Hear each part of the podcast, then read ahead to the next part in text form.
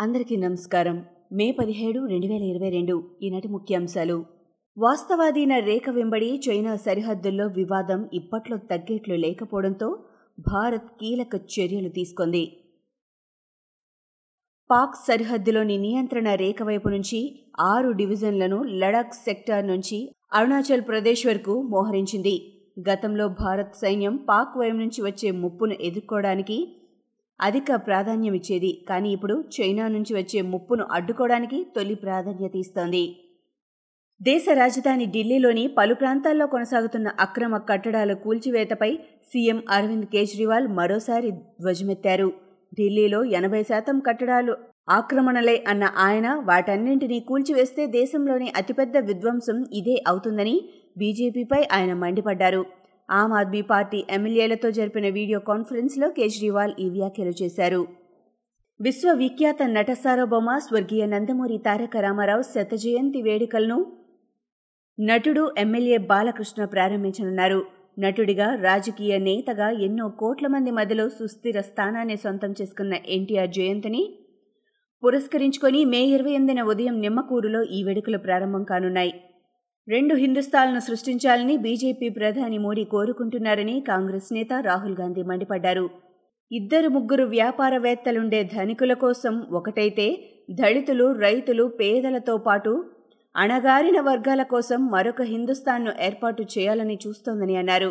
ఈ నేపథ్యంలో కేంద్ర ప్రభుత్వంపై పోరాటం కొనసాగిస్తామన్న ఆయన ఇది రెండు సిద్ధాంతాల మధ్య పోరాటమని అన్నారు. రాష్ట్రంలో రైతు భరోసా పేరుతో ఇతర పథకాలను ఆపేశారని టీడీపీ సీనియర్ నేత దూలిపాళ్ళ నరేంద్ర విమర్శించారు. రైతులను కులాల పేరుతో వైసీపీ ప్రభుత్వం విభజిస్తోందని ఆయన ఆరోపించారు.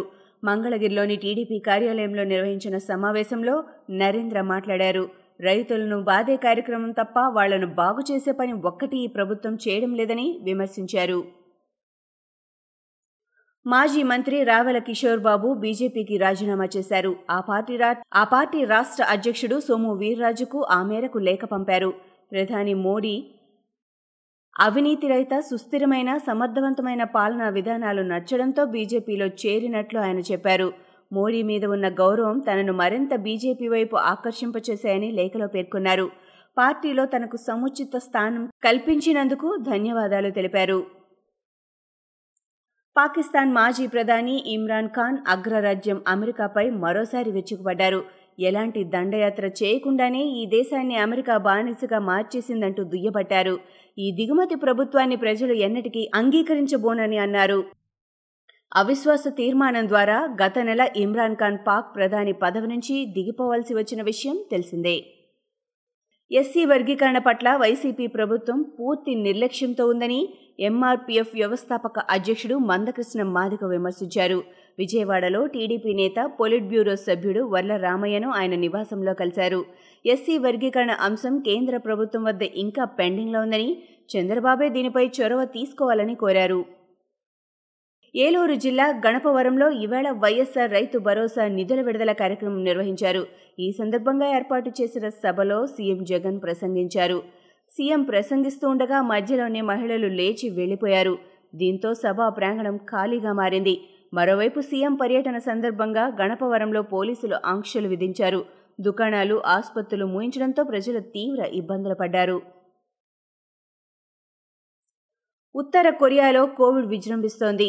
తొలి కేసు బయటపడిన రోజుల వ్యవధిలోనే ఇక్కడ బాధితుల సంఖ్య పది లక్షలు దాటేసింది.